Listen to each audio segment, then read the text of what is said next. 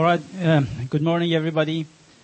Um, uh, I'm Hossein Ameri, and uh, as Dr. Moshfeghi said, you know, uh, we all are retinal specialists and see patients with all retinal diseases, but my special interest is inherited retinal degeneration. And today I'm going to talk about retinitis pigmentosa. I have no financial interest in this presentation. retinitis pigmentosa is a, a basically group of diseases that uh, they have some similar picture um, in the eye, but uh, the, the clinical uh, presentation and the way they progress could be different from one person to another. Now, it is uh, one of the, it is actually the most common uh, inherited retinal disorder, but it's still if you compare it to age-related macular degeneration or diabetic retinopathy, is quite rare. One in 4,000 uh, people are affected with this condition. This is the uh, cartoon of the eye showing that the eye is like a, basically uh, a camera that has uh, a lens in the front and has a membrane in the back called uh, retina. This membrane acts like a film in the camera, not the new digital one, the uh, the previous versions that you had the film. And so the light comes to the focus here on the retina. The retina itself is actually a very complex membrane. It has 10 layers and the outer layer is the one that is sensitive to light. The other layers are involved in uh, image processing. It's like a computer itself. And in retinitis pigmentosa, these are the cells that unfortunately die over time. So uh, people with retinitis pigmentosa, uh, they have, they could have, def- depending on what subtype of the disease they have, could have different presentations, but uh, often they present with difficulty seeing at night. And depending on the disease, it could be starting in the early childhood, sometimes in later, and sometimes in adulthood. At the same time, people start seeing that they have difficulty during the daytime seeing what is in the peripheral vision. Basically, when you look at something in the center, you can see that sharply, clearly, uh, because the center of your retina is used for that. But also, you see other objects um, in the in the other sides, in the in each side of that. In patients with retinitis pigmentosa, they start having problems seeing those. Then as the disease progresses, uh, the people start having uh, seeing in the center as well. But uh, luckily, in most patients, that doesn't happen until, um, you know, for, for many, many years, until late stage of the disease. And how, when somebody comes to us and we suspect, you know, that has retinitis pigmentosa, how we make the diagnosis? Well, we look at the eye and uh, in the eye you see these like uh, black patches uh, that normally you don't see in normal eye. That that you know highly suspicious of that. Then you know the vessels don't look the way they should be looking, and also the nerve is pale. These all, all help in making diagnosis. But then we have a battery of tests that we do to confirm the diagnosis and also to find out what type the person has. And this is a, a autofluorescence, which is a special type of um, camera, uses a special filter to uh, assess which cells are alive and which cells are dead. And then the, the black patches, uh, indication of the cells in those areas are dead.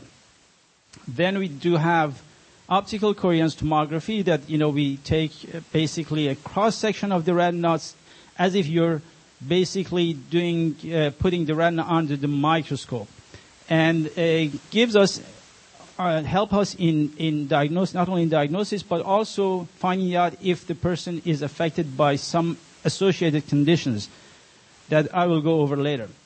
Another test that we do, we basically use a visual field to map the area that the person cannot see. Because for the central vision, we can ask you to read the chart, and then, you know, when somebody reads the chart, we can tell, you know, how much the vision is affected. But for the peripheral vision, we do a special test and we map that area. Then uh, another thing that we do is, um, so some of you in this room may have experience as well that when you uh, that we basically uh, put a flashlight into the eye in the dark and in the light, and then see what electrical activity the eye has. Similar to electrocardiogram that's used for the heart function and electroencephalogram that's used for the brain, we use that to assess how the retina uh, is doing. And, and, as you can see on the top, that's just an example. You don't see any waveform. In retinitis pigmentosa, usually early in the disease, it, it becomes uh, flat. And finally, uh, we do genetic testing. The, basically, in um, the disease is caused by a defect in a gene that uh, fails to produce the protein or enzyme, the material that you know has to do uh, is involved in in seeing. Okay, and then what happened uh, in um, about 70% of people we know we can when we do gene testing we can find out you know what gene is deficient, but unfortunately still there are 30% of people that even when the genetic testing is done we cannot find, you know, what the deficient gene is. Uh, but then the, knowing the gene, it helps to know um, basically if the if it came from mom, dad, or from both, or how it's going to be transferred to the next generation. And also now it has the advantage of with the newer treatments coming, uh, a lot of them, especially gene therapies, are going to be dependent on the type of uh, gene defect that the person has. So the helps that are available now are basically education about the condition that patients have, then genetic counseling if they're going to have to have children, how it's going to be transferred, you know, how many of them are at risk of developing that. Then low vision aid, which is Braille Institute, is the best in providing the care and also in people that have less um, basically severe form of the disease, they have vision there are ways to maximize the, whatever vision is there by using um, special glasses, magnifiers, and others. And uh, finally is to treat the associated conditions. And uh, regular follow-up is important for that reason. Sometimes patients, you know, when they come, they are diagnosed and then they see that year after year their vision is declining and they don't see any point of going to their physician uh, but it, it has the benefit of detecting some of the associated con- conditions because in retinitis pigmentosa, sometimes the retina could become swollen. Sometimes the person can develop cataract. And if you treat these conditions, you can improve the vision and sometimes you can improve it tremendously. Then now it has additional advantage that newer treatments are coming and uh, people can be informed of what is available and what clinical trials are going in case they're interested to getting uh, enrolled. The first question patient asks is that, is there anything I can take um, uh, as vitamins or other things that can improve the condition or at least slow down uh, or prevent progression? This is just the, the list of some of the um, basically vitamins uh, and other things that have been tried, medications. But unfortunately, none of them is proven to be uh, effective. The most common one that people ask is vitamin A. Everybody knows that vitamin A is involved in uh, basically seeing. There's a pigment in the eye that needs vitamin A to change to another pigment and then, you know, enables us to see. So if we take vitamin A, it makes sense, you know, for the vision to get better. But there was a big study done in uh, 1993 on 601 patients. They came to the conclusion that vitamin A uh, actually help if you take, this is, we're talking about high dose of vitamin A. And if you take vitamin E, it actually harm you.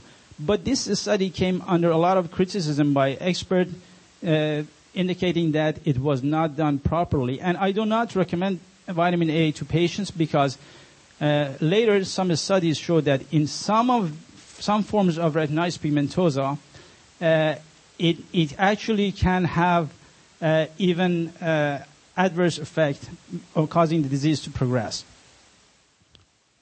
Now, what treatments are available now? We have approved treatment, which is retinal prosthesis. So if, if somebody asked me three years ago, the answer was no treatment, but now I'm, I'm glad to tell you that at least we have one, and is retinal, retinal prosthesis. Unfortunately, this is not good for everybody. It's good for people that are in advanced stage of the disease and have light perception or no light perception. But the research is ongoing, and hopefully we'll get to the point to be able to um, have that for people that have even uh, better vision than that. But a lot of research going on now, and gene therapy, stem cell transplantation, and many other uh, treatments are being uh, tried in animals and in human. Retinal prosthesis, there are two type of retinal prosthesis. One is approved everywhere in the world, including the U.S.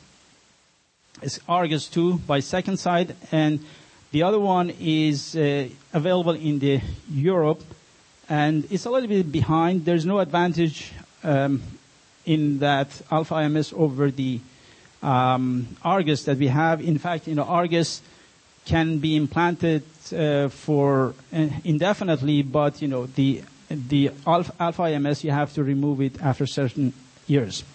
Argus 2 was developed by Mark Humayun here at USC, and uh, Terry Byland uh, uh, will uh, basically show you the device he has, and he, he, can talk about it.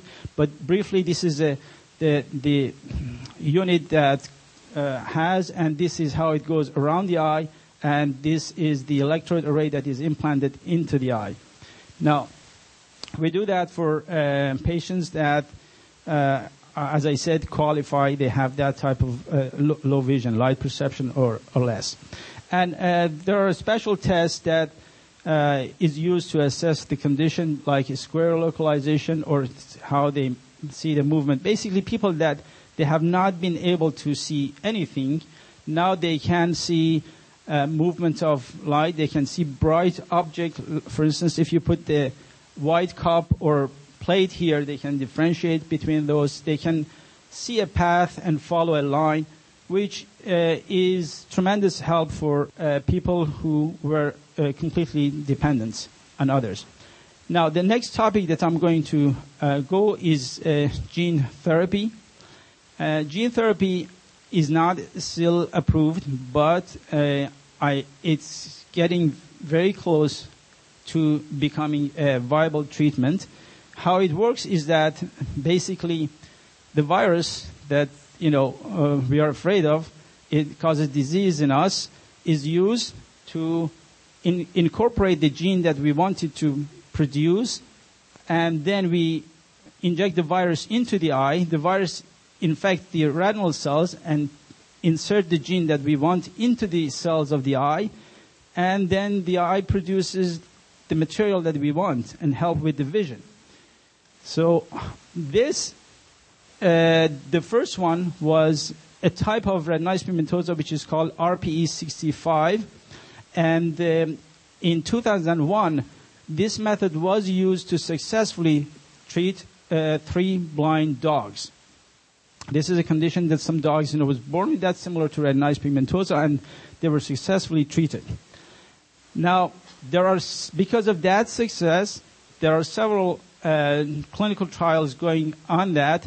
The best example is SPK RPE65 by a company called Spartek, and they did uh, presented the result of their phase three clinical trial in the American Academy of Ophthalmology last year. Um, phase three means that if they pass this one, then um, and they show that it's successful, then it can be uh, basically approved by FDA and can be used by others. So in, they had 31 subjects included in that, and um, the result of that was very impressive. So we have been approached by them to be one of the centers for uh, clinical uh, trials for post-marketing, and I'm quite um, excited to see their final results, and if it's good, we'll be happy to enroll patients. However, the gene therapy, as good as it is, it shows that it is good for people that still have cells that are alive. Uh, so for very advanced stages of disease that some of these cells are, are dead, it is not going to be helpful. A study showed that this, it, although it makes people to see better, but it doesn't prevent progression of the disease overall. So these are other gene uh, examples of gene therapies that are going, but uh, they are still, um, you know, in phase one and two, means that we have several years before they can be used by patients. Now, I'm going to briefly go over stem cell transplantation. This is um, an area that there's a lot of hope on that to um, enable us to treat patients. The, and the, there are a lot of studies going on in, um, animals and uh, in human, but it's still it seems like it's long away before we um, before we can use it for patients because there are a lot of complex issues that need to be addressed. How the cells are going to be basically um, you know interacting with each other when we transplant them. Uh, but it's something that we definitely need that treatment because patients that have advanced disease, as I said, you know, they're not going to be uh, benefiting from gene therapy as much, but stem cell transplantation could cure any stage of the disease, uh, at least theoretically. Now, in summary, uh, unfortunately, there's no supplement for uh, retinitis pigmentosa to take. Uh, the, uh, we have a treatment, and, but the treatment is for advanced stages Argus 2, retinal prosthesis. And the gene therapy is uh, very close to being available for use in patients, and stem cell transplantation has a long way to go. With that, I would like to thank you all for coming here, and I would like to thank Braille Institute for inviting me.